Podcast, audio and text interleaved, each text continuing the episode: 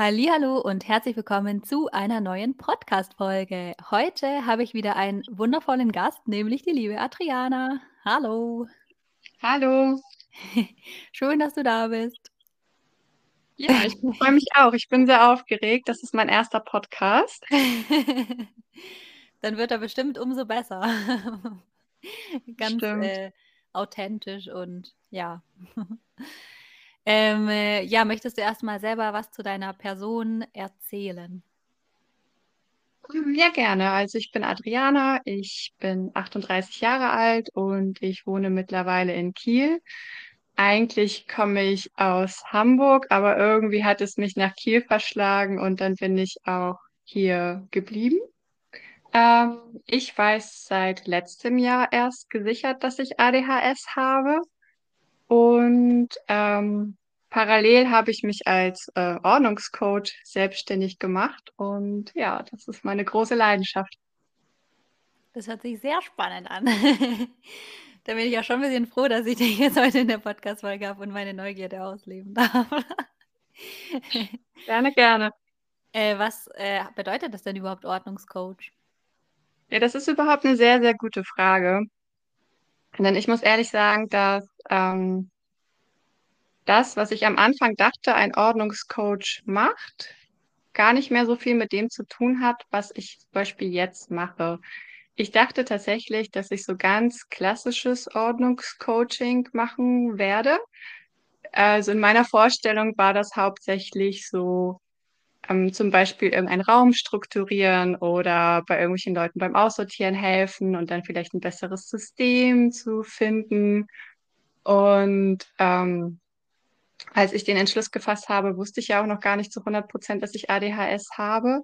Mhm. Und dann hat sich das halt irgendwie so von alleine entwickelt, dass viele meiner Kundinnen, die sich gemeldet haben, tatsächlich auch ADHS haben, entweder diagnostiziert oder nicht. Ja. Ähm, hat sich dann einfach so ergeben. Und mittlerweile würde ich ganz, ganz übergeordnet sagen, irgendwie Ordnung ins Leben bringen. Und das kann dann wirklich von bis sein, weil ich habe jetzt einfach schon so viele verschiedene Sachen gemacht, die irgendwie was mit Ordnung zu tun haben, dass ich diese Frage immer weniger beantworten kann. Gibt es da irgendwas, wo du sagen würdest, das ist das Absurdeste? Äh, absurd nicht, äh, aber wo ich gelandet bin, was ich vorher nicht gedacht hätte, sind Finanzen. Mhm. Ja. Ganz ehrlich, weil äh, ähm, es hat sich einfach in vielen Ordnungscoachings herausgestellt, dass Finanzen ein wichtiger Bereich sind. Denn zum einen muss man ja auch irgendwie ähm, ja, Geld haben, um Dinge des alltäglichen Bedarfs irgendwie kaufen zu können, aber mhm. auch um zum Beispiel ein Coaching zu finanzieren. Ähm, oder es hat auch einfach viel damit zu tun, wie viel man kauft. Ne? Also ADHS und Kaufen ist ja auch nochmal so ein Riesenthema. Und es macht einfach Sinn, irgendwie die Finanzen aufzuräumen, weil sich das auf das ganze Leben auswirkt. Und viele haben tatsächlich einfach ein Problem damit. Und da ich das für mich selbst ganz gut in den Griff bekommen habe, ähm, räumen wir tatsächlich bei einigen die Finanzen auf. Ne? Deswegen, äh, ja, aber das hätte ich wirklich nicht gedacht. So, dass es einfach in meinen Bereich fällt, aber es hat sich jetzt einfach so er ergeben und irgendwie macht es einfach Sinn. Mhm. Gibt es dann, äh, oder beziehungsweise hast du da schon eine Antwort drauf gefunden, warum so viele Menschen mit ADHS zu dir kommen könnten? ähm, ja, also ich glaube, wir kommen da bestimmt auch im Verlauf des Gesprächs nochmal darauf, wenn wir so ein bisschen über die Ursachen vielleicht auch reden werden, wie ADHS und Ordnung oder Unordnung miteinander zu tun haben. Und ähm, ich glaube, ohne Menschen mit ADHS hätten die ganzen Ordnungscoaches in Deutschland auch viel weniger zu tun. Vielleicht auch zu tun kann. Also es liegt so ein bisschen in der Natur der Sache. Ja, das stimmt. ja, das ist echt lustig. Äh, ja, willst du erstmal noch ein bisschen mehr darüber erzählen, was ADHS für dich im Alltag bedeutet? Ähm, ja, was bedeutet es nicht? Ne? Also ich muss ganz ehrlich sagen, ich ähm, schaff's eigentlich nicht, 15 Minuten lang mal nicht was ADHS-mäßiges zu machen, habe ich das Gefühl so. Ähm, ja, ich möchte mich nicht auf mein ADHS reduzieren, aber ADHS ja, wirkt sich auf meinen kompletten Alltag einfach aus. So Mhm. jeder Gang in die Küche ist ja schon eine Herausforderung, weil ich dann irgendwie in der Küche nicht mehr weiß, was ich da eigentlich machen wollte, ne? So der Klassiker. Ja. Und deswegen, äh, finde ich schon, dass ADHS sich eigentlich so auf alles auswirkt, ganz ehrlich. Mhm. Ähm, vielleicht auch nicht immer so extrem, aber schon ein bisschen. Und da ich mich ja selbstständig gemacht habe, ist es schon eine große Herausforderung, weil ich mir meine ganzen Strukturen ja selber schaffen muss. Mhm. Ähm, ich bin ja nur mir selbst gegenüber verpflichtet, irgendwas zu machen. Und wenn es dann sowas ist wie Steuererklärung und Co., dann äh, ja, ist es halt für mich irgendwie sehr, eine sehr große Herausforderung als selbstständige Person. Ja, das kann ich nachvollziehen und nachfühlen.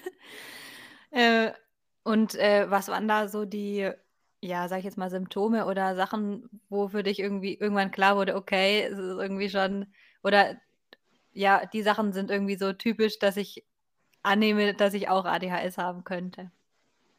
Also so bin ich da gar nicht gelandet, ehrlich gesagt, denn Mhm. ähm, ich wusste am Anfang gar nicht, was mit mir los ist. Also es war eher so, dass ich mir generell irgendwie Sorgen gemacht habe, ähm, dass irgendwas mit meinem Gedächtnis nicht stimmt. Mhm. So, ich habe irgendwie ständig irgendwas verpeilt und ähm, eine Situation, die öfter aufgetreten ist, war, dass ich zum Beispiel so Kartoffeln auf den Kopf, Topf gesetzt habe und dann habe ich die vergessen. Ja. Und äh, kam dann irgendwann so richtig viel später wieder und die waren dann halt irgendwie schon schwarz angebrannt. Und das war schon so der Running Gag immer in den WGs, wo ich gelebt habe, so, dass ich auch nur dann irgendwann mit Humor nur, nur noch äh, Mhm. drauf antworten konnte, so, ja, nach altem Familienrezept, haha. Äh.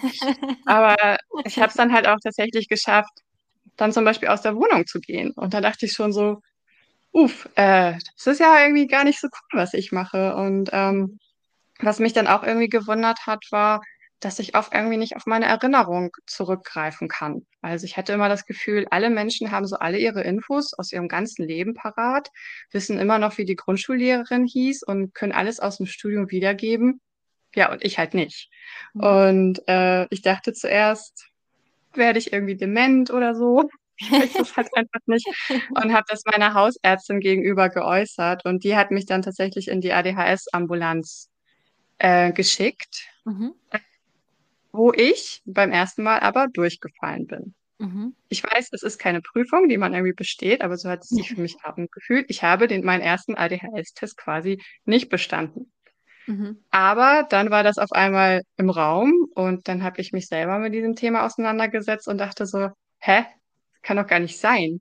Also das stimmt doch jetzt irgendwie hundertprozentig mit mir überein, wie Ja. und wie zur Hölle.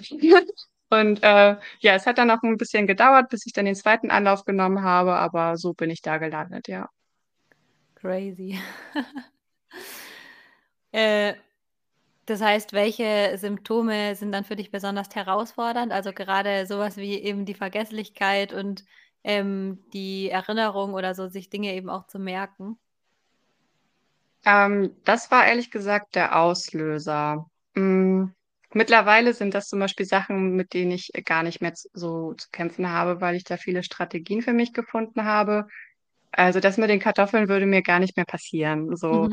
ähm, die meisten Sachen habe ich eigentlich ziemlich gut gelöst für mich. Ich habe eigentlich überall gute Strategien gefunden. Aber das, was so am herausforderndsten ist, ist wirklich meine Reizsensibilität. Mhm. Ähm, ich habe oft das Gefühl, dass so alle Umgebungsreize auf mich einprasseln und ähm, ich kann mich dann einfach auch oft nicht konzentrieren, wenn irgendwelche Nebengeräusche sind. Also das habe ich sogar auch, wenn ich bei KundInnen äh, zu Besuch bin, ne? Wenn da jetzt Mhm. irgendwie ähm, Radio läuft und der Drucker irgendwie einen Ton macht, den nur ich höre und dann vielleicht sogar auch noch ein Kind irgendwo hämmert oder sowas, dann fällt es mir sehr, sehr schwer, mich auf das Coaching zu konzentrieren und dann muss ich tatsächlich auch dann einfach was daran ändern. Ne? Also ich sage dann auch, dass das Radio irgendwie aus sein müsste und so weiter. Also das mache ich dann schon. Ähm, genau. Und generell bin ich einfach dadurch auch leicht abzulenken. Ne? Wenn ich jetzt zum Beispiel ein Coaching geben würde und da ist irgendwie eine Baustelle im Hintergrund, dann, dann, dann würde das einfach nicht funktionieren. Ja. Und ähm, ja, und hinzu kommt, dass ich alles dann wirklich aufschreiben muss. Also diese Vergesslichkeit und Verpeiltheit habe ich halt dadurch gelöst, dass ich mir wirklich alles aufschreibe. Und damit meine ich wirklich alles. ich muss gerade aufs Klo. ja, das äh, ist praktisch. Hast du dann immer so einen ähm, Notizblock dabei oder wie handhabst du das?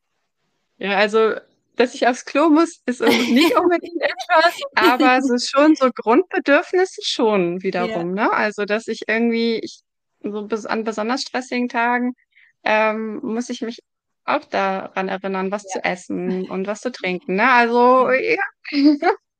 Sachen, die für manche Leute vielleicht so ganz äh, selbstverständlich sind, die dann aber auch rausfallen können. Und ähm, ja, zu dem Thema Aufschreiben, also ich habe da nicht nur eine Sache, sondern ähm, ich habe eigentlich immer irgendwas dabei, wo ich mir was aufschreiben kann. Und sei es, dass ich einfach auch viel in mein Handy schreibe. Also hm. ich habe zum Beispiel bei Telegram eigene Gruppen, in die ich mir selber Nachrichten und Notizen schreibe, weil ich das halt einfach dann griffbereit habe, wenn ich unterwegs bin. Und ähm, oh, cool. ja, so funktioniert das eigentlich ganz gut für mich. Ja, ja, das mit den Grundbedürfnissen kenne ich auch echt mega gut. Ich bin heute von der Arbeit gekommen und es ist abends 18 Uhr und ich habe den ganzen Tag noch nichts getrunken. Oh, sowas ist echt total ärgerlich. Vor allem, man merkt dann langsam, dass man Kopfschmerzen bekommt und so weiter. Aber ähm, ja, wenn man halt vergessen Ja, noch irgendwie was macht, dann ist das manchmal nicht so einfach. Ja, ich würde zum Beispiel eigentlich auch lieber irgendwie Leitungswasser trinken, aber ich habe festgestellt, wenn ich mir nicht die Mineralflasche sichtbar auf den Tisch stelle, dann vergesse ich es manchmal auch. Ne? Also ich brauche wirklich diese äh, visuellen Erinnerungen daran, an das Wasser mhm.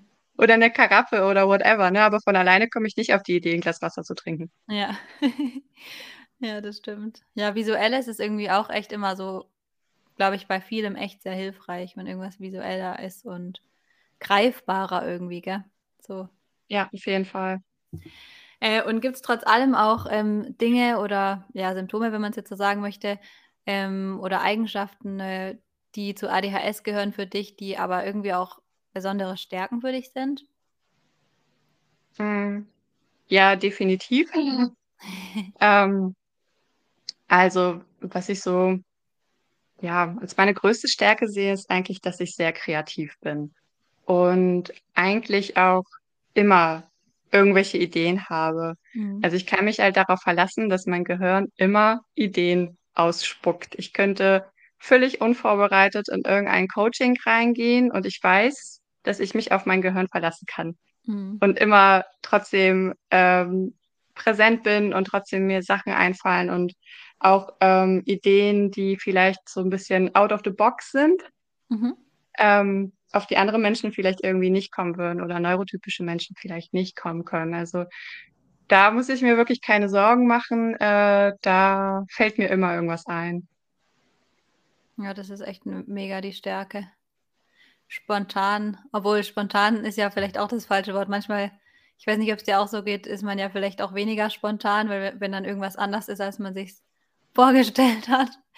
Aber auf der anderen Seite irgendwie spontan Ideen zu produzieren oder irgendwie so eine Problemlösung einfach so anzubieten, das ist, glaube ich, echt sehr eine sehr coole Stärke.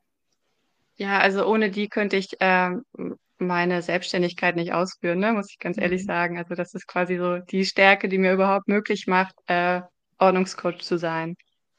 Ja, ich meine, das ist ja eigentlich auch die Stärke, die ein Coach irgendwie haben sollte, gell? Weil ich meine, ein Coaching ja. basiert ja eigentlich darauf, dass man irgendwie spontan auf das eingehen kann oder selbst wenn es jetzt irgendwie, wenn man Psychotherapeut oder Psychotherapeutin ist oder ich glaube generell, wenn man mit Menschen arbeitet, wahrscheinlich, geht es ja eigentlich ja, darum, total. dass man irgendwie spontan und äh, kreativ da drauf eingehen kann und so. Ich, ja, genau. Also gerade auch wegen dem, was ich am Anfang gesagt habe, dass es oft einfach so ist, dass wir irgendwie ähm, sich jemand bei mir meldet und er möchte eigentlich über dieses oder jenes mit mir reden oder irgendeinen Bereich organisieren. und dann stellen wir im Verlauf fest, ah, es brennt aber gerade woanders, mhm. dann muss ich ja spontan drauf reagieren können. Ja. So, da würde mir das gar nichts bringen, hätte ich mich jetzt irgendwie auf äh, Papierunterlagen sortieren vorbereitet.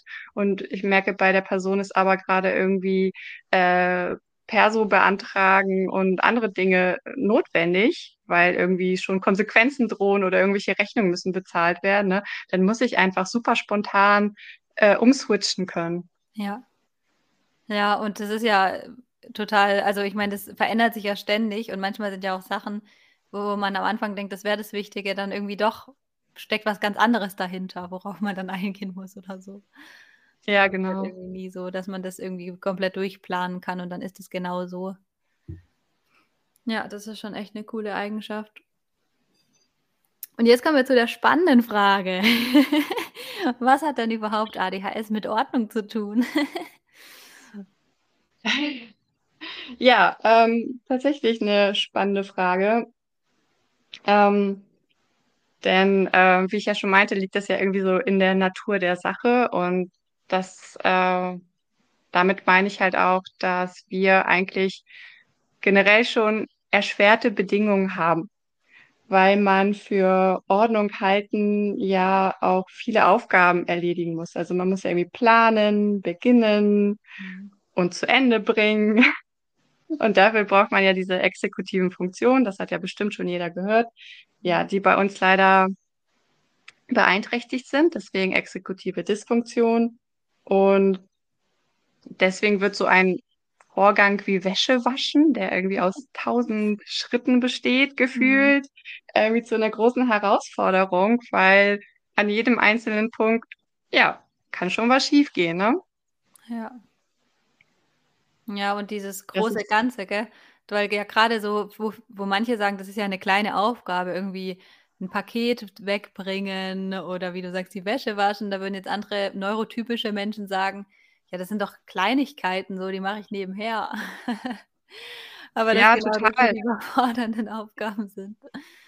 Ja, total. Und ähm, genau, ich finde eigentlich, es gibt ja eigentlich gar nicht immer so diese kleinen Aufgaben. Was ist denn ja. schon eine äh, kleine Aufgabe? Eigentlich ist es oft so, dass es so viele Sachen sind, die, an die man irgendwie am Tag denken muss. Mhm. Und ähm, ich finde das gar nicht so wenig. Ich habe oft das Gefühl, dass viele denken, oh, sie haben ja irgendwie gar nichts geschafft und irgendwie äh, eigentlich gar nichts gemacht. Aber wenn man sich das dann so im Detail anguckt, dann sind es einfach so viele Dinge. Und gerade wenn zum Beispiel auch irgendwie Tiere zu versorgen sind oder einfach auch mehrere Personen im Haushalt sind, auch Kinder, äh, dann finde ich, ist eigentlich gar nichts eine kleine Aufgabe.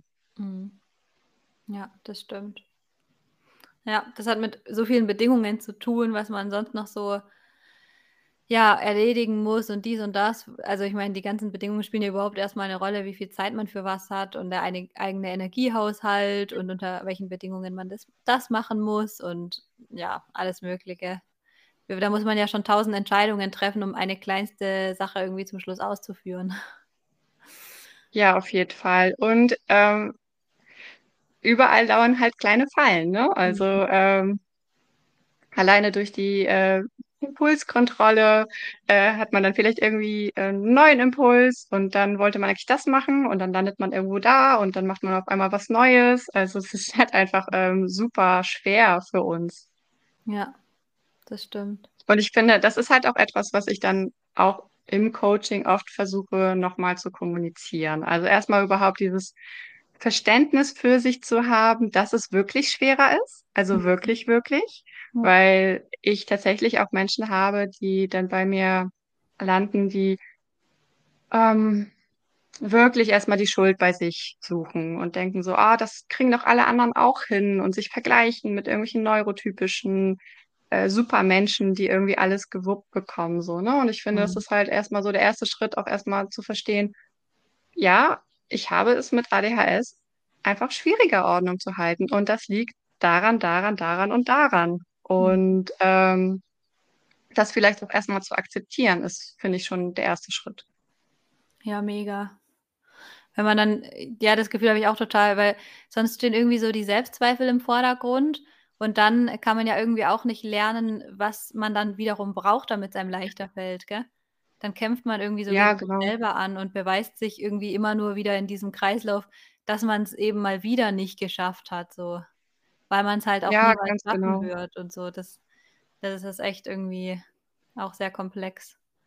Ja, und hinzu kommen dann die ganzen Glaubenssätze, die dann Ja. über die Jahre entstanden sind, ne? So dieses typische: „Du bist faul“ Mhm. und so weiter, ne? Oder „Du gibst dir keine Mühe.“ Das kann ja auch irgendwie, ähm, ja, sich über Jahre hinziehen, dass man dann so was zu hören bekommt und irgendwann glaubt man das auch irgendwie 'n Stück weit selber und, äh, da ist auch manchmal tatsächlich erst mal erforderlich, einiges aufzuarbeiten. Ja. Ja, weil sonst kann man ja auch gar nicht ins Handeln kommen, weil wenn man das wirklich so definiert, dass man einfach zu faul ist, äh, wieso sollte man dann was ändern? An der Tatsache kann man ja eh nichts ändern. Das ist also logisch gesehen, Ja. wenn man das Ja. so hinterfragt, ist es ja irgendwie klar, dass man dann irgendwie immer wieder zum Schluss, äh, die Antwort darin findet, dass man's nicht geschafft hat, weil wie soll man auch was ändern, wenn's wirklich nur da dran liegt, dass man diese Eigenschaft hat und gar nicht von sich, äh, abnehmen kann oder so? Da ist hat die Diagnose einfach schon echt 'ne riesige Bedeutung. Ja, das finde ich auf jeden Ja. Fall. Also, ich habe ja nicht nur Menschen, die diagnostiziert sind. Mhm. Ähm, und es war jetzt auch wirklich schon oft, dass jemand, ähm, gar nichts mit ADHS am Hut hatte und ich nach 5 Minuten im Coaching festgestellt habe: „Okay, Volltreffer, alle Symptome vorhanden.“ So: „Wie zur Hölle hast du überlebt?“ Ich habe das jetzt bewusst überspitzt gesagt, aber es war echt schon ein paarmal, dass ich irgendwo nach Hause gekommen bin zu jemandem auch oder auch im Online-Coaching, ich mache ja beides und dachte Mhm. nur so äh, 1000 % ADHS Einhö Eichhörnchen und, äh, dann dann sammelt die Person auch noch Eichhörnchen und das fand ich dann irgendwie so das ist ja witzig und ich dachte nur so: „Und du hast nicht mal was von diesem Klischee mit den ADHS Eichhörnchen? Okay, interessant.“ Und, ähm, ja, also, ich schicke keinen zur Diagnostik, Ja. aber ich klopfe dann schon manchmal auch bei denen, die das noch gar nicht wissen, so vorsichtig an und erzähle halt auch so 'n bisschen von mir und, äh, dann ergibt sich das halt so manchmal, ne? Weil Mhm. natürlich jemand, der noch gar nicht auf die Idee gekommen ist, dass er ADHS haben könnte, dem knall ich das jetzt auch nicht vor den Latz. So, Ja. und übrigens habe ich hier grade d alle Symptome abgecheckt, ja? Du hast Mhm. ADHS. Nein, Ja. natürlich nicht. Aber, ähm das ist mir wirklich schon oft passiert, dass jemand zu mir gekommen ist, eigentlich eben wirklich nur wegen Ordnungscoaching und ich wusste: „Wieso bin ich so chaotisch? Warum kriege ich das alles nicht hin?“ Und dann, äh, hat sich das einfach so ergeben. Ja, macht ja auch irgendwie total viel Sinn. Äh, und gibt's dann irgendwelche Tricks, die du so in deinem Alltag nutzt, um dir da mehr Ordnung zu schaffen oder, sage ich mal, so deine Lieblingstricks? Ähm. Ja, gute Frage. Also ich habe eigentlich, ähm ganz viele kleine Tricks. Also, das muss man vielleicht noch dazu sagen. Ich habe das Gefühl, dass ich, äh, durch super viele kleine Gewohnheiten und kleine Aufräumtricks, ähm, geschafft habe, dass ich überhaupt gar nicht erst mal so 'n Riesenchaos mehr fabriziere oder Mhm. dass ich vielleicht gar nicht mehr so riesige Aufräumaktionen machen muss, weil ich viele kleine Gewohnheiten in meinem Alltag etabliert habe. Und das Mhm. macht's mir dann insgesamt einfach viel, viel einfacher. Und selbst wenn mal Chaos ausbrechen würde, was es auch total darf Mhm. dann wäre es für mich viel einfacher und schneller, alles wieder, ähm, aufzuräumen, weil mittlerweile bei mir zu Hause einfach auch alles seinen Platz hat. Mhm. Also, insgesamt würde ich sagen, dass ich's geschafft habe, so meine Wohnung irgendwie ADHS-freundlich einzurichten Mhm. und so bedürfnisgerecht, würde ich's mal sagen, ähm, sodass es für mich auch einfacher ist, überhaupt hier Ordnung zu halten. Das hört sich cool an. Ja, das irgendwie ich da ich letztens habe ich mal so 'n Beitrag gelesen, der hat das irgendwie auch gut zusammengefasst, weil einerseits ist es ja wichtig, dass man die Sachen sieht, die man sehen soll, gell? Wie zum Beispiel, wenn man jetzt denkt: „Okay, ich muss da dran denken“, dass man sich das dann irgendwo hinlegt, wo man's auch sieht, so wie jetzt mit dem Wasserglas oder so. Und auf der anderen Seite muss man dann auch wieder aufpassen, weil wenn zu viel Sachen sichtbar sind, dann ist es ja auch wieder total überfordernd irgendwie. Also, ich, das ist ja auch ja, immer so das Mittelding, dann das Maß zu finden, Dinge ja. sichtbar zu machen, aber halt auch nicht alles sichtbar zu machen.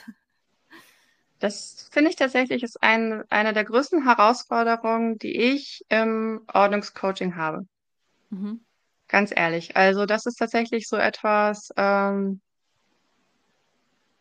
ja, da muss ich natürlich immer trotzdem bei jeder einzelnen Person gucken, ganz individuell auch sie. Ähm, aber viele haben einfach auch dieses Pro Problem mit der Objektpermanenz, so heißt mhm. es ja, ne? aus den Augen, aus dem Sinn. Und auf der anderen Seite ist ja mittlerweile sogar äh, wissenschaftlich untersucht, dass diese, dieses Gerümpel immer um uns herum und diese ganzen Reize, ne? also dieses Visual Clutter nennt man mhm. das ja, ah, okay. ähm, einfach zu Stress führt. Und ja. äh, diese ganzen Dinge um uns herum, selbst wenn die gar nicht bewusst wahrnehmen, dann ähm, klauen sie uns ja immer unsere Aufmerksamkeit. Mhm. Und ähm, stressen uns quasi schon alleine, dass sie da sind. Weil wir haben nun mal eine ähm, Reizfilterschwäche. Das heißt, es prasselt ja auch auf uns ein, selbst wenn wir das gar nicht bewusst wahrnehmen. Mhm. Dadurch ist, ist unser Gehirn einfach die ganze Zeit schon mal ein bisschen im Grundstress. Ja. Und ähm, auf der anderen Seite gibt es auch noch dieses Phänomen, dass wir ähm, ja so viele Entscheidungen treffen müssen. Ne? Also das fängt ja morgens irgendwie schon an, so ähm, was esse ich zum Frühstück, was ziehe ich irgendwie an. Und wenn es da mehr Auswahl gibt, haben wir da schon ganz viele Entscheidungen getroffen und sind dann eigentlich schon, bevor wir aus der Haustür gehen, eigentlich irgendwie schon gestresst. Mhm. Und je mehr da irgendwie rumfliegt und je mehr da sichtbar ist, desto schwieriger wird es für einen selbst. Und dazu gibt es ja mittlerweile sogar schon, wie gesagt, Untersuchungen. Oder auch das ständige Suchen kommt ja auch noch dazu, ne? Ja. also wenn man nicht weiß, wo die Sachen sind und einem das wirklich ja meistens irgendwie kurz vorher einfällt und man dann irgendwie am Suchen ist, dann ist man da auch schon irgendwie total gestresst. Also es gibt so, so viele Gründe, warum eine geordnete Umgebung für uns auf jeden Fall entspannter ist. Mhm. Ähm, da könnte ich wahrscheinlich noch, noch, noch viel noch viel mehr erzählen, so äh, zu dem Thema, warum das eigentlich besser wäre, in einer ja, geordneten Umgebung zu sein. Ich finde zum Beispiel, es muss ja gar nicht ordentlich sein für mich. Ich finde nur ähm, so, dass man sich irgendwie wohlfühlt. Ja. Und auf der anderen Seite ähm, vergessen wir einfach Dinge, wenn wir sie nicht sehen. Also mhm. ich halte das wirklich für so für die größte Herausforderung. Nicht jeder will hier so transparente Plastikboxen zu Hause haben. Ne? Ja. auch ähm, das finde ich sowieso oft schwierig, weil ich viele, viele Kunden habe, die eigentlich eben transparente Plastikboxen überall bräuchten. Aber es ist vom optischen her einfach auch nicht schön. Ja. Und dann muss man halt ja. sich irgendwie was anderes überlegen. Und was ich gerade auch noch denke, äh, wenn ich jetzt irgendwie so drüber nachdenke, dass ich mir gedacht habe, okay, dann tue ich das jetzt da rein. Das sind ja auch wieder die Sachen, die einen danach manchmal von Sachen abhalten, weil es wieder ein Schritt mehr ist, so die Sachen aus der Box holen oder also irgendwie solche Sachen. Mhm. Das ist ja auch wieder so, entweder die Sache steht da, äh, auf dem Tisch liegt dann immer das Zeug zum Lernen und die Bücher sind alle aufgeklappt. Ein Schritt weniger, den ich tun muss, alle Sachen hinzuräumen oder so. Das sind echt ja. auch wieder so Gegenteile. Also das ist echt, da muss man, ist echt, glaube ich, schwierig, so die Mitte zu finden. Einerseits die Sichtbarkeit und irgendwie die Schritte vermindern, dass man irgendwie auch die Motiv, also ja, weniger überfordert ist, Dinge zu tun und auf der anderen Seite dann, ähm, ja, wie du auch gesagt hast, diese, die Ordnung und dass es nicht so, dass man nicht überreizt ist und nicht diese ganzen Dinge überall rumliegen hat und zwischendrin dann noch das und das liegt, wo was eigentlich gar nicht da sein sollte und so weiter. Ja, total. Also ich, ich habe nicht untertrieben, als ich gesagt habe, dass das halt meistens die größte Herausforderung ist. Ja. Also wirklich so ein ADHS-freundliches und bedürfnisgerechtes Wohnen zu gestalten, das einem dann aber auch noch optisch gefällt. Ja. So, das ist für viele tatsächlich eine Herausforderung. Ne? Und das, was du auch gerade erzählt hast mit dieser Mini-Hürde, ähm, das nehmen wir ja zum Beispiel oft gar nicht so bewusst wahr. Und das mhm. habe ich mir so ein bisschen zur Aufgabe gemacht, diese kleinen Mini-Hürden zu analysieren. Mhm. Ähm, weil ich festgestellt habe, den meisten ist gar nicht klar, warum sie etwas nicht machen. Mhm. Und ich Ja. persönlich finde das ja super spannend, rauszufinden, okay, äh, warum machst du eigentlich das nicht? Und dann stellt Ja. man auch fest, ah, die Schublade müsste ich irgendwie rausziehen und die Ja. ruckelt schon ein bisschen zu doll. Und deswegen habe ich keinen Bock und deswegen lege ich das immer vor die Schublade. Mhm. Nur so als Beispiel, was es so sein könnte, dass äh, man dann irgendwie gar nicht bewusst darüber nachdenkt, warum man irgendwelche Sachen nicht macht. Aber das lässt sich ja alles irgendwie identifizieren und oftmals auch lösen. Und es gibt auf jeden Fall andere Lösungsmöglichkeiten, als in einer Wohnung mit transparenten Plastikboxen zu wohnen. Man lebt einfach in einer Plastikbox.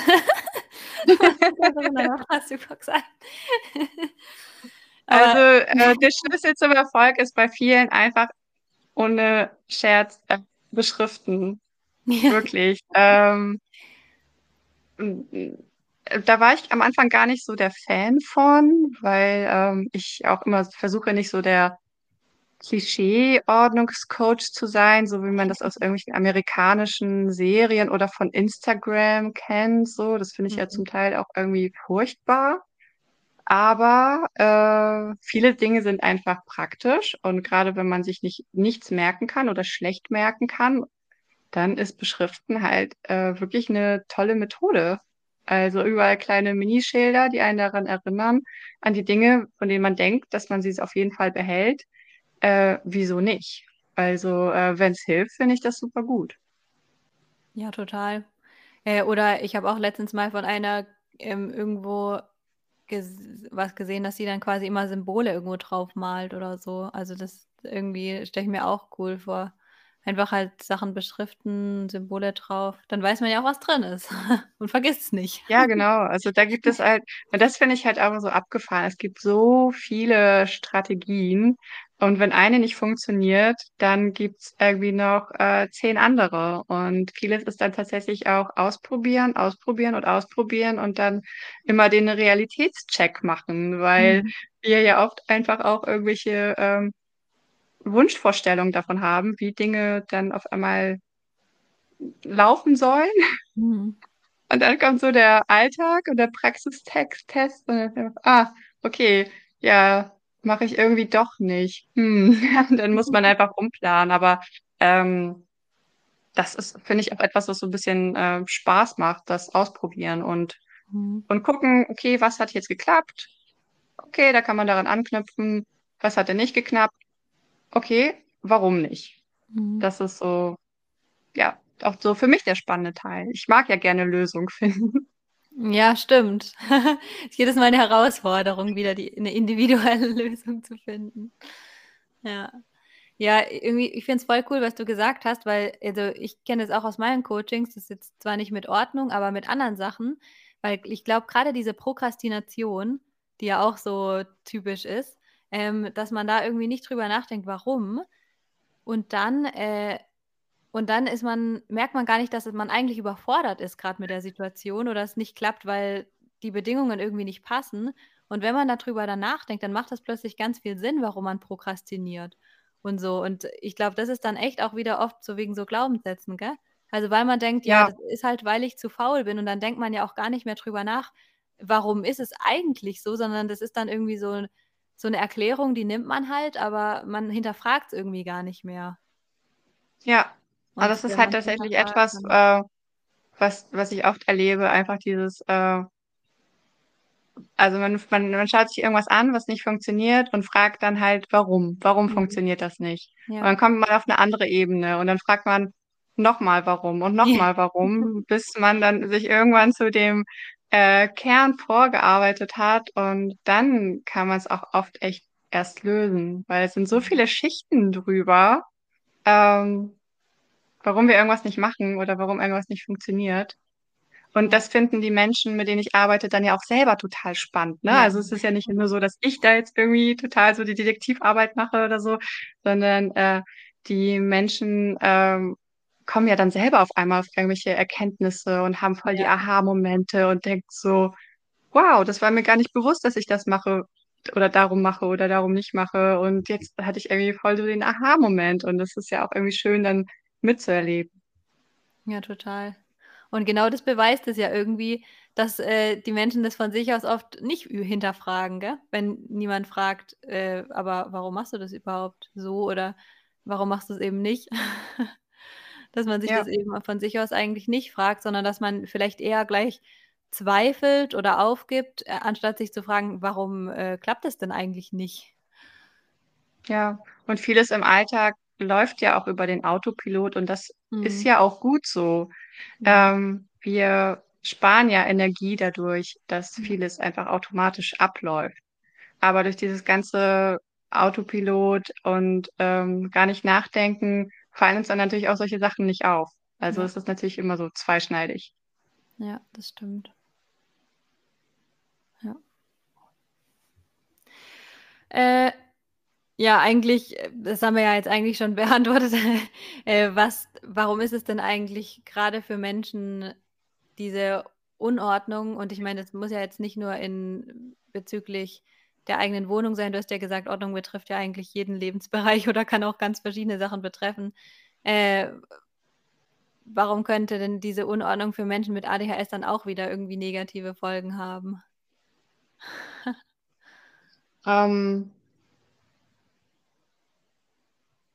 meinst jetzt muss ich selber nochmal nachfragen. Also du meinst jetzt äh, neben dem Stress, den das erzeugt und dem irgendwie ja, ich hab, oder, mhm. oder ja, ich habe irgendwie so oft das Gefühl, dass das wie so ein Kreislauf ist. Auf der einen Seite ähm, ist es irgendwie so schwer, Ordnung zu halten und so weiter.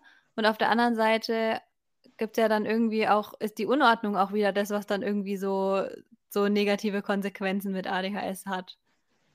Ja, total. Das ist auf jeden Fall ein Teufelskreis. Ähm, ich habe dann halt einfach zum Beispiel auch für mich selbst gemerkt, was für positive Effekte es auf mich hat, wenn ich in einer geordneten Umgebung bin. Also das ist jetzt das Umgekehrte von dem, was du gerade erzählt hast. Ne? Und ich finde zum Beispiel gar nicht, dass es bei mir super ordentlich sein muss. Ich äh, habe eher so, sagen wir mal, es ist geordnetes Chaos. Ich habe dann vielleicht irgendwie eine Box, in die ich irgendwie Sachen reinschmeißen kann, aber die liegen dann halt nicht mehr in der ganzen Wohnung rum. Und ähm, ähm, ich habe einfach festgestellt, dass Ordnung mir hilft, meinen Alltag irgendwie entspannter zu gestalten. So ich, ähm, also zu dem, was ich vorhin gesagt habe, dieses ständige Suchen, das hat mich zum Beispiel früher total gestresst. Mhm.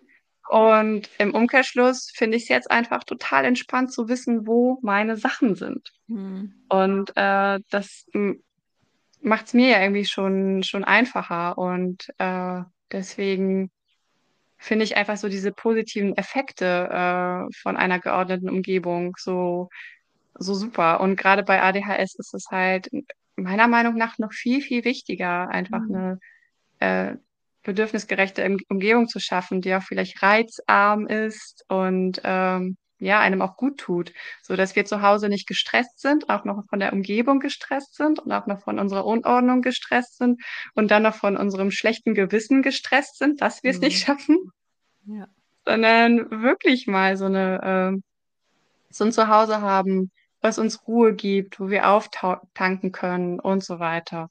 Und wenn wir das zum Beispiel nicht schaffen, das in der ganzen Wohnung zu gestalten, weil das ja nichts ist, was von heute auf morgen ist, dann war meine Lösung, äh, dass ich als erstes zum Beispiel mein Schlafzimmer so umgestaltet habe, dass ich dachte, okay, Schritt eins, äh, ich will erstmal mein Schlafzimmer so haben, dass ich wirklich die Tür zumachen kann und abends entspannen kann und auf keine äh, Arbeit gucke, keine Wäscheberge gucke und dann einfach auch runterkommen kann. Das finde ich zum Beispiel auch super, super wichtig, ne? Gerade weil viele Menschen mit ADHS ja auch Schlafstörungen haben zum Beispiel und generell gibt es ja diese ganzen Begleit- und Folgeerkrankungen von ADHS und mhm.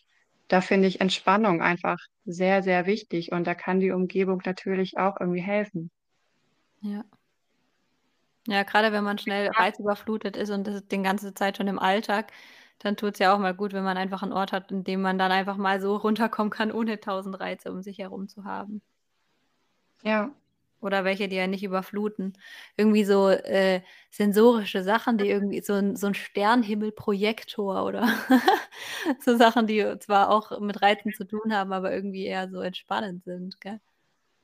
Ja, also was, was, äh, ich würde doch auch sagen, was äh, seinen Zweck erfüllt, das darf dann auch sein. Also wir sind da ja wirklich sehr unterschiedlich und Mhm. ähm, es gibt bestimmt auch Leute, die andere Bedürfnisse haben. Also ich glaube, ich würde zum Beispiel nie irgendwas vorgeben, dass das jetzt irgendwie so das, das ist, was irgendwie gut wäre. Ähm, Mhm. Aber man kann ja auch irgendwie auf sich selber gucken, auf, auf seine eigenen Bedürfnisse gucken.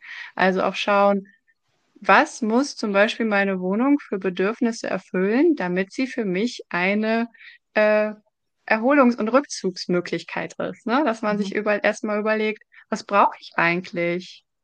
Mhm. Und das können ja dann irgendwie ganz, ganz andere Sachen äh, sein bei jeder einzelnen Person. Aber ähm, irgendwie finde ich, sollte das zu Hause einem ja auch irgendwie so ein bisschen äh, dienen oder helfen. Und da kann man sich ja schon durchaus mal einfach so, so eine Liste machen oder eine Traumvorstellung. Da sind ja Menschen unterschiedlich. Manche wollen einfach so eine schnöde Liste vielleicht machen. Eine andere Person würde sich vielleicht ein Vision Board erstellen äh, und sich einfach zu überlegen, ja, wie wünsche ich mir das zu Hause, ne? Es Mhm. geht ja nicht nur um, alles muss ordentlich sein, sondern auch zu überlegen, so, was brauche ich eigentlich zu Hause? Ja.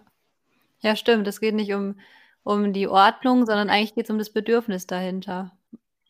Das, äh, wo man befriedigt haben möchte, ob's jetzt, äh, irgendwie Entspannung ist oder, ja, weniger Stress. Das macht Ja, Sinn. Denn wenn ich zum Beispiel so der Typ bin, der seine Wäsche nicht die ganze Zeit zusammenlegen will und für mich ist es irgendwie völlig okay, da erstmal so einen Wäscheberg zu haben oder den irgendwie in eine, in ein, eine Kiste oder einen Karton zu tun, ähm, bevor ich den irgendwie in den Schrank sortiere, ja, why not? Also es Mhm. gibt keine Vorgaben. Es kommt einfach immer nur drauf an, so, ähm, was stresst mich, was stört mich? Und das wären so für mich so die Anhaltspunkte, wo ich denke so, okay, das, was dich stresst oder das, was dich stört, das schauen wir uns an, das lösen wir. Aber Dinge, mit denen man völlig cool ist, die einen überhaupt nicht stören, warum sollten wir die ändern? Ja. Es gibt ja auch durchaus Leute, die haben dann zum Beispiel irgendwo in der Wohnung einen Bereich, der total chaotisch ist, aber wenn man das liebt und, ma und mag, Mhm. dann finde ich das überhaupt nicht schlimm, dann würde ich da auch gar nichts aufräumen. Ja. Ja, stimmt. Ja, interessant. Was für Bedürfnisse wünscht man sich oder was für Bedürfnisse verbindet man eigentlich mit seinem eigenen Zuhause? Das ist 'ne coole Frage. Ich finde es auch total spannend. Ähm, ich habe mal bei so 'ner, ähm, ja, Studie oder so mitgemacht von einer, die ihre Abschlussarbeit geschrieben hat, ähm, und Architektur studiert hat. Und die wollte irgendwie so 'n bisschen mehr rausfinden, wie neurodivergente Menschen verschiedene Sachen wahrnehmen. Und damit hat sie dachte ich erst jetzt so, sie meint irgendwie die Gebäude oder so, aber sie hat dann mir auch zum Beispiel Inneneinrichtungen gezeigt und die waren einerseits zum Beispiel super bunt oder, ähm, irgendwie einfarbig oder geordnet oder eher so abstrakt, weißt du?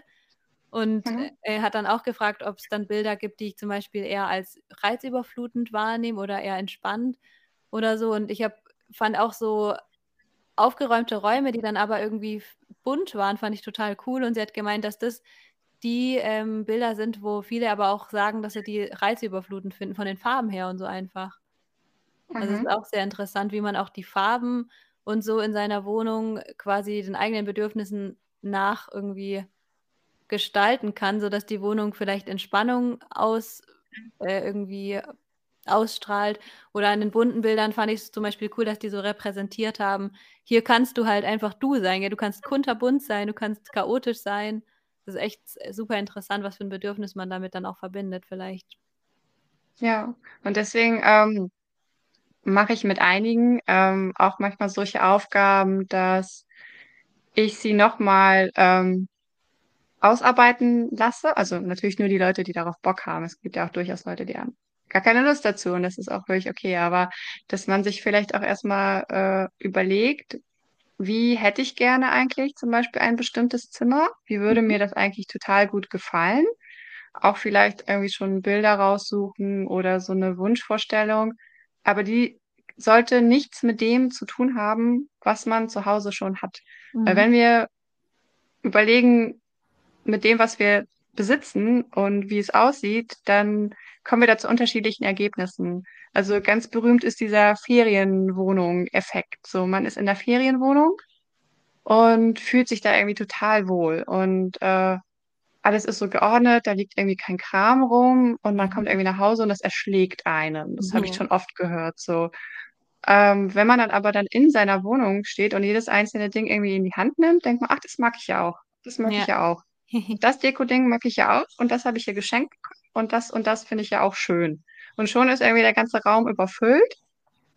Und eigentlich wäre unser Bedürfnis, also nicht von allen, aber bei einigen Leuten, haben sie eigentlich selber gemerkt, in der Ferienwohnung, die total minimalistisch war, ging es ihnen eigentlich besser. Und deswegen würde ich halt immer so ein bisschen auch überlegen, äh, ja, was würde mir eigentlich auch gut tun und Mhm. was würde mir gefallen, wenn ich so komplett von null ähm, planen könnte, weil dann kommen wirklich die meisten Leute zu anderen Ergebnissen, als wie ihre Wohnung aussieht. Mhm. Ja, das stimmt. Ja, irgendwie denkt man immer, äh, grade Menschen mit ADHS könnten eigentlich gut oder da wäre es manchmal gut, wenn man Minimalist wäre. Aber auf der anderen Seite kauft man halt auch so gerne Sachen.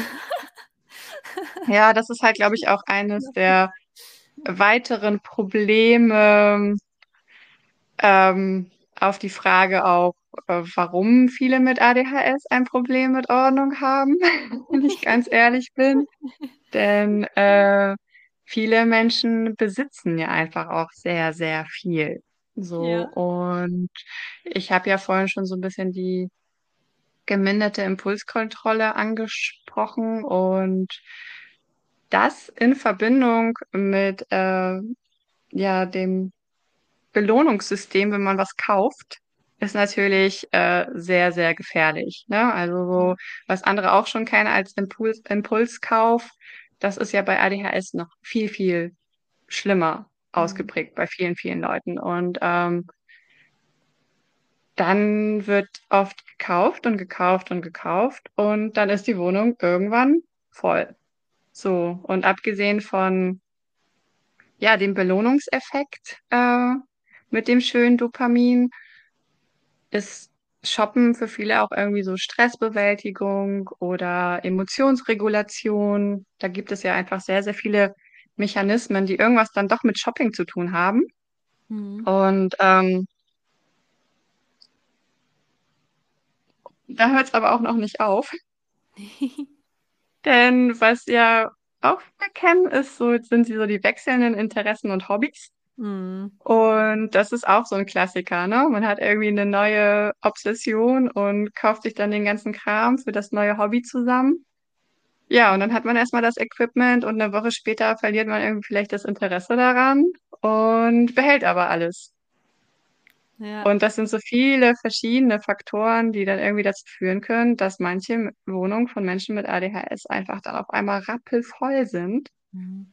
Und das ist eigentlich eine ziemlich einfache Rechnung, denn wenn sehr viel da ist, dann ist natürlich auch mehr aufzuräumen. Ja. Im Umkehrschluss natürlich auch, ne, wenn man weniger besitzt, muss man weniger aufräumen. Deswegen bin ich ja auch Fan vom Aussortieren. Ja. Ja.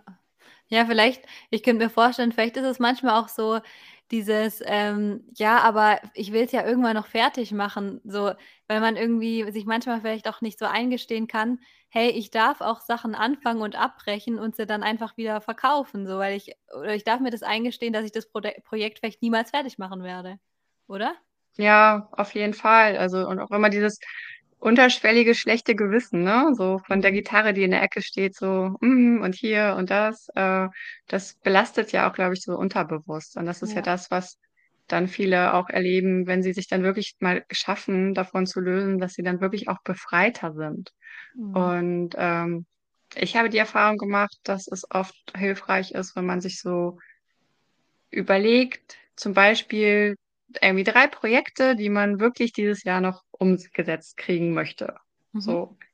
Ähm, denn realistisch gesehen schafft man ja einfach gar nicht alles nebenbei. Mhm. Und wenn man sich dann vielleicht statt irgendwas auszusortieren oder irgendwas abzugeben, erstmal überlegt, so, okay, auf welche drei Sachen möchte ich mich dann vielleicht aber einigen, die ich auf jeden Fall mache, Mhm. dann ist die Wahrscheinlichkeit größer, dass man es vielleicht dann doch irgendwie schafft. Ja. Und auf der anderen Seite ähm, ja, finde ich das gut, was du gerade gesagt hast. Ne? Also nur weil ich es angefangen habe, muss ich es nicht zu Ende bringen. Und das ist, kann ja auch ein Schritt von Akzeptanz sein, zu akzeptieren, dass man eben ein Mensch ist, der öfter gerne mal was Neues anfängt und dann feststellt, hey, das ist ja heute überhaupt gar nichts für mich. Und wenn man das vielleicht auch wieder mit bisschen Humor sehen kann und irgendwie eine nachhaltige Lösung findet, dann ist es ja auch völlig okay. Ne? Also ich glaube, es ist auch so ein Running Gag, der sich durch, durch Social Media manchmal zieht mit diesem, äh, ob es nicht irgendwie so eine Gruppe geben sollte, wo Menschen mit ADHS dann ihre, ihr Hobby-Equipment tauschen können. So. das finde ich eigentlich immer gar nicht so schlecht. Und äh, auch wenn es so in der Form natürlich nicht gibt, aber was spricht denn dagegen, dann vielleicht irgendwas von seinem Hobby zu verkaufen oder zu tauschen gegen was anderes? Ist ja dann auch okay. Da gibt es ja auch genug Plattformen im Internet. eBay, Kleinanzeigen und dies und das, wo man seine ganzen Sachen irgendwie loswerden kann und so. Ja, ganz genau. Und äh, ich glaube auch, gerade mit ADHS braucht man, glaube ich, diese Fähigkeit zu sagen, hey, äh, ich darf Sachen auch wieder loslassen, weil ich meine, wenn man so viel anfängt, wie man es halt mit ADHS häufig tut, und man will alles zu Ende machen, dann äh, ja, ist es auch äh, spannend. Weil ich glaube, das ja. ist auch ganz gut, wenn man es dann kann, auch die Sachen wieder loszulassen, die dann halt nichts für einen sind.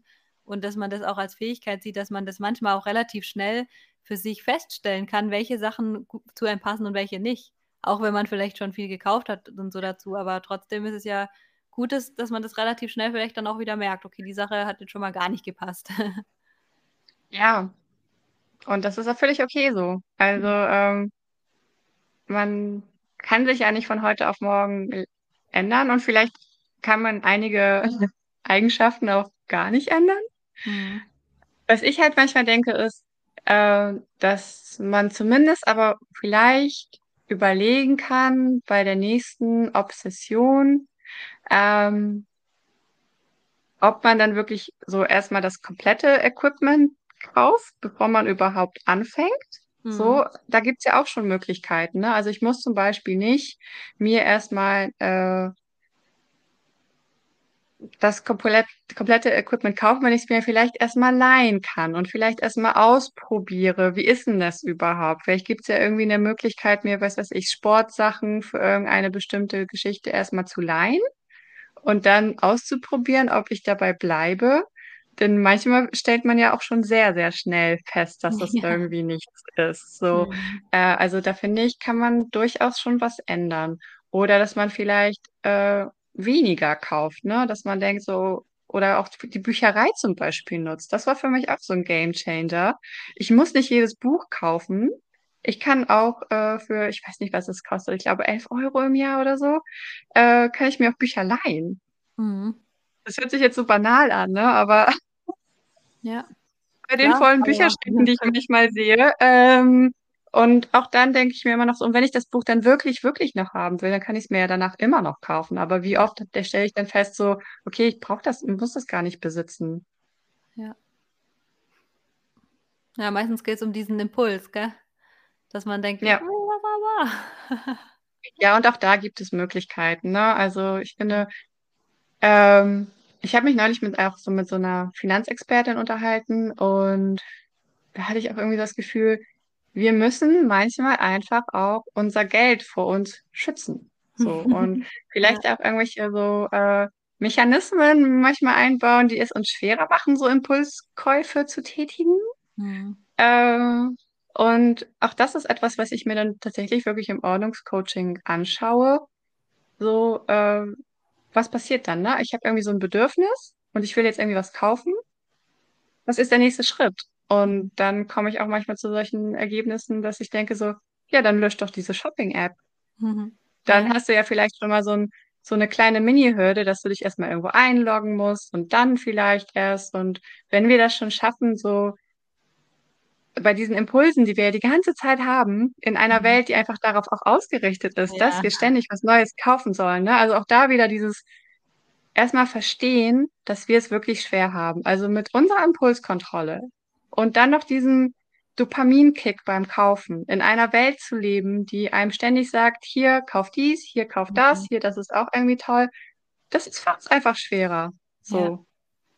Aber vielleicht kann man das ja auch so ein bisschen umkehren und denken, ja gut, aber ich lasse das jetzt irgendwie nicht mit mir machen. So. Mhm. Und äh, auch vielleicht so ein bisschen Trotz entwickeln. So, hä? Nö, ich falle da jetzt irgendwie nicht drauf rein. So, ich lösche jetzt die Shopping-App, ich bestelle jetzt den Newsletter ab. So, ich äh, Ja. kenne meine Schwächen und äh, helfe mir, indem ich es mir schwerer mache. Ja, total. Ich glaube, dieses Kennenlernen, einerseits von dem, was einem die Sachen erschwert, die man vielleicht auch weniger machen möchte, und äh, die Bedingungen so zu ändern, dass man die Sachen, die man mehr machen möchte, leichter machen kann, äh, ist, glaube ich, echt ein richtig krasser Gamechanger. Ja, das ist eigentlich Also so fast so die Quintessenz von vielen Coachings, finde ich. Ja, ja. Ja, ich zum Beispiel, ich habe auch mal einen Karatekurs gemacht und ich fa fand es eigentlich total cool. Aber, ähm, ich habe da draus zum Beispiel auch für mich mitgenommen, dass einfach so Kurse, die dann einfach, äh, so in den Schulferien pausieren, einfach überhaupt nichts nicht meins sind und da werde ich mich auch nie wieder anmelden, weil ich komme da jedes Mal raus und es gibt einfach 1.000 Schulferien und, äh, das ist einfach überhaupt nichts für mich. Also, da weiß ich jetzt auf jeden Fall dat das nächste Mal, dass ich bei so was nicht bleiben kann. Weil Mhm. ich was brauche, was wirklich dann konstant da ist, egal ob Schulferien sind oder nicht, weil das, äh, bringt mich dann irgendwie nicht weiter und dann brauche ich dann auch kein 2-Jahres-Abo für irgendwas mir kaufen, weil ich einfach weiß, wenn die die und die Bedingungen gegeben sind, dann, äh, werde ich wird es einfach ist das nichts für mich. Dann ist das keine Bedingung, bei der ich bleiben kann, auch wenn ich Karate cool finde, aber der Kurs wird's dann auf jeden Fall nicht sein. Ja, und das ist, ähm, ja, ziemlich wichtig, irgendwie zu wissen, wie funktioniere ich? Was funktioniert Total. bei mir gut, ne? Und, Ja. ähm, da hilft ja auch manchmal zu überlegen, was hat denn in der Vergangenheit gut funktioniert? Ja. Oder auch, ähm ja, und das das das ist ja tatsächlich etwas, was ich oft gefragt werde, so wie ich ich das dann schaffe, am Ball zu bleiben. Mhm. So, weil viele ja 'ne Herausforderung damit haben, bei egal was, Sport oder Hobby oder irgendwelchen anderen Sachen so am Ball zu bleiben. Und ich muss ganz ehrlich sagen es ist gar nicht so, dass ich so hundertprozentig am Ball bleibe. Ich Mhm. fange nur immer wieder von vorne an und ich glaube, dass diese Abstände, in denen ich halt quasi wieder anfange, die sind einfach kürzer geworden. Und von Mhm. außen sieht das dann irgendwie so aus, als würde ich am Ball bleiben, aber das stimmt einfach Ja. gar nicht. Ich habe es nur geschafft, ähm, mittlerweile mich immer wieder zurückzuholen oder auch schneller zurückzuholen und auch mich wieder daran zu erinnern, was hat gut funktioniert. Und ich habe viele Reminder oder schreibe mir irgendwelche Sachen auf und, äh vergesse quasi weniger, was mir gut getan hat. Ja. Ja, das stimmt. Und das kann man halt auch erst, wenn man irgendwie immer mehr in diese Akzeptanz reinkommt, gell? Weil davor, wenn man noch alles abwehrt und sich überhaupt nicht damit beschäftigt, was einen herausfordert, was einen überfordert, dann kommt man auch nie an diesen Punkt. Und das ist genau das Problem. Ja. Dass man irgendwie, äh, sich damit auseinandersetzt und zum Schluss dann merkt: „Ja, stimmt, die und die Sachen brauche ich und, äh, ja, die Sachen halten mich dabei oder machen die Sachen brauche ich irgendwie, die tun mir gut und die Sachen eher nicht.“ Ich finde auch also, was mich immer bei Sachen hält, ist auch irgendwie so 'ne Art äh, eine Sache, die zwar gleich bleibt, aber die irgendwie immer den Raum für Veränderung und irgendwie auch so wi gewisse gewisses Maß an Optimierung beinhaltet. Kennst du das? Also, so 'n Ja, bisschen total. Drang, die Ja. Sachen und sich selbst immer me selbst optimieren zu wollen, weil einen das irgendwie bei der Sache hält, weil das irg irgendwie immer 'ne Herausforderung bleibt. Ja, auf jeden Fall. Muss man halt wiederum aufpassen, dass man nicht irgend also, dass man auch ab und zu mal irgendwie wieder in dem Zustand ankommt. Aber ich meine, das ist ja bei ADHS sowieso immer schwierig, mal anzukommen und zu sagen so: „So wie's jetzt grade ist, ist es ist es eigentlich ganz schön.“ Ja, es bleibt ein Prozess. Ja, das stimmt. Äh, ja, genau. Und was ich jetzt so zum Schluss noch fragen wollte, ist natürlich, ähm, was hat dich denn vielleicht durch deine Coachings, aber natürlich auch so durch deinen eigenen Prozess, äh, besonders inspiriert oder was für Learnings hattest du auf deinem Weg, die für dich irgendwie besonders wichtig waren? Ähm, ja, gute Frage. Hm Ich glaube, ich habe es grad schon so, äh, angedeutet, dass es halt 'n Prozess ist. Ja. Also, ich dachte äh, also, mit der Diagnose war's einfach nicht getan. Mhm. Und das habe ich vielleicht irgendwann mal gedacht, dass ich die Diagnose bekomme Ja. und dann ist irgendwie alles gut, so. Ähm, oder ich dachte einfach, vieles wird dann besser. Mhm. Aber so einfach war es dann irgendwie doch nicht. Also erstmal irgendwie war es schwierig, Fachpersonal zu finden und ist nach wie Mhm. vor schwierig. Und ähm, dann habe ich einfach festgestellt, dass ich so meine eigene Expertin werden muss. Also ich muss mich irgendwie selber einlesen, selber irgendwie meine Strategien finden und ähm, und das wird sich auch nicht ändern. Also das, das wird ein Prozess bleiben. Und ich habe auch erstmal ganz viel aufzuarbeiten. Also ich gehöre ja zu den spätdiagnostizierten Menschen. Das heißt, ich Mhm. muss ja auch irgendwie so ein bisschen erstmal meine ganze Biografie verstehen und auch was passiert ist. Und dann lerne ich ja jeden Tag neue Sachen dazu. Also ähm, meine Reise beginnt ja jetzt gerade erst. Also so, deswegen kann ich gar nicht so sagen, so Learnings, so es sind, es bleibt ja irgendwie dabei. Also ich lerne irgendwie jede Woche was Neues und ähm, wenn ich alleine so das letzte Jahr überlege, was ich alles da an Learnings hatte, dann würde das halt auch ein ganzes Buch füllen. Und ähm, ich hatte zum Beispiel heute Morgen auch meinen zweiten Termin von der Autismusdiagnostik. Mhm. Und da bin ich zum Beispiel auch super gespannt, was sich da auch irgendwie nochmal alles ergibt. Ne? Also wo, Ja. Wo und ob ich im Spektrum bin. Und ähm, es wird auf jeden Fall spannend bleiben. Deswegen, ja, ich bin sehr, sehr gespannt, wohin die Reise geht. Ich glaube, das ist auch gut so, gell? Sonst wäre es ja auch langweilig. Und das Ja. wäre auf jeden Fall nicht ideal mit ADHS, wenn's Ne. langweilig wird. Ja. Ja, das sind doch schöne Worte und inspirierende. Äh, gibt es sonst noch irgendwas, ähm irgend 'n Thema, das jetzt irgendwie nicht genug Raum gefunden hat oder irgendwas, was du gerne noch den Hörern und Hörerinnen mitteilen möchtest und oder mit auf den Weg geben möchtest? Hm, ja, vielleicht etwas kam mir gerade in den Sinn, was mir selber nicht so leicht fällt. Mhm. Äh, denn man darf ja nicht vergessen, ich bin ja selbst auch betroffen, ne? Ja. Also die ganzen Probleme, mit denen Menschen zu mir kommen als Coach, habe ich ja auch. Mhm. Und äh, auch wenn ich für das meiste Lösungen und Strategien irgendwie gefunden habe, habe ich genauso mit Herausforderungen zu kämpfen wie alle anderen auch. Und was mir immer noch sehr, sehr schwer fällt, ist so Geduld mit mir zu haben. Ähm, also wirklich so einen Schritt nach dem anderen zu gehen und mir Zeit zu lassen. Und Baby Steps sage ich immer zu meinen Kunden, aber das muss ich dann halt auch immer zu mir se selbst sagen, ne? Und das ist auch vielleicht so Mhm. etwas, was ich irgendwie ganz witzig finde, dass äh, bei mir sowieso in jedem Coaching irgendwie parallel so ein Prozess abläuft. Wenn ich irgendwie einen Tipp gebe, gucke ich auch immer, wie ist das eigentlich gerade bei mir? Und deswegen werde ich immer so an meine eigenen Baustellen erinnert oder an irgendwelche Sachen, die mir gut tun, weil ich mit jemandem darüber rede und dann überlege, okay, stimmt das eigentlich bei dir? Wo stehst du da gerade? Wie ist denn das? Ja. Also manchmal coache ich mich da so, so ein bisschen ähm, selbst mit oder ja, therapiere mich vielleicht auch ein bisschen selbst mit, denn genauso wie ich anderen Leuten vermittle, dass es nun mal auch schwerer ist, äh, ist es ja für mich genauso. Und wir leben Ja. nun mal in einer Welt, die jetzt nicht für neurodivergente Menschen gemacht ist, Mhm. unter erschwerten Bedingungen. Und ähm, daher finde ich es super, super wichtig, wohlwollend mit sich zu sein und auch, auch irgendwie ja, das annehmen zu können und auch zu akzeptieren. Ja, es ist, es ist oft wirklich schwerer und äh, ja, da hilft einfach eine, ja, sehr viel Wohlwollen, das auf Mhm. jeden Fall. Und was ich auch eben schon gesagt habe, was ich super wichtig finde, ist, ist sein eigener Experte oder seine eigene Experte zu werden. Das würde ich halt auch jeder Person äh, raten. Also sich gar nicht so viel irgendwie darauf zu verlassen, dass andere einem helfen oder andere einem sagen, was gut für einen ist, sondern zu versuchen, selbst sehr viel zu recherchieren, zu lesen und äh, ja, damit auch seine Selbstwirksamkeit zu stärken. Mhm. Ja, total. Ansonsten kann man vielleicht mit Sachen, wo andere einen in 'ne Schublade stecken, ja auch nicht grad viel anfangen. Äh, unbedingt, wenn man sich da nicht selber wiederfindet oder, ja, selber auf den Weg macht, gell, den man so für sich dann Ja, irgendwie total.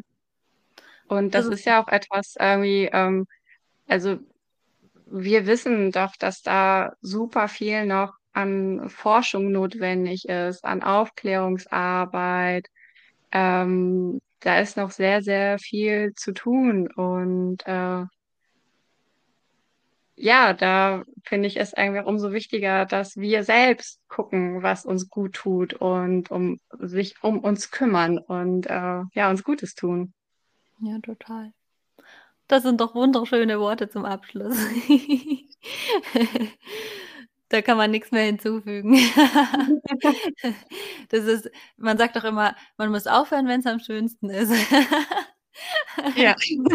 Deine deine Schlussworte waren auf jeden Fall so schön, dass wir die Podcast-Folge hier beenden können. Finde ich in Ordnung. Vielen, vielen Dank für deine, äh, Worte, für das alles, was du beigetragen hast in die dieser Podcast-Folge. Das regt, glaube ich, viel zum Nachdenken an und zum, ähm, ja, zum Reflektieren. Also danke, dass du heute Gast in dieser Folge warst. Das war auf jeden Fall sehr schön. Ja, und danke äh, für meine erste Podcast-Erfahrung. War für mich ja auch einfach super spannend, ne? Irgendwie Ja. was Neues zu erleben, finde ich schön. Also ich habe mich sehr gefreut über die Einladung. Das freut mich. Und euch allen anderen wünsche ich heute noch einen wunderschönen Tag. Ähm, ja, macht was Schönes aus den Gedanken, die ihr jetzt reflektiert. Und nehmt euch noch Zeit für euch und ja, habt noch einen schönen Tag und eine schöne Zeit und bis zur nächsten Folge. Tschüss.